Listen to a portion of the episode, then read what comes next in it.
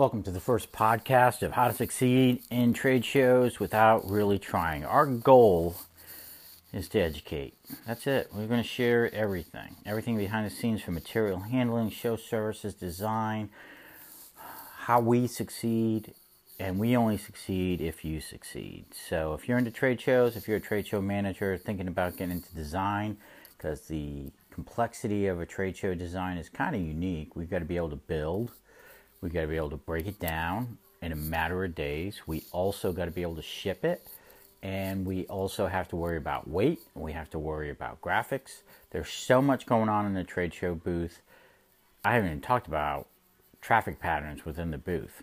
So stay tuned. We've got a lot going on. This is the introductory podcast, and I'm going to keep it under one minute of talking. So thanks for playing along.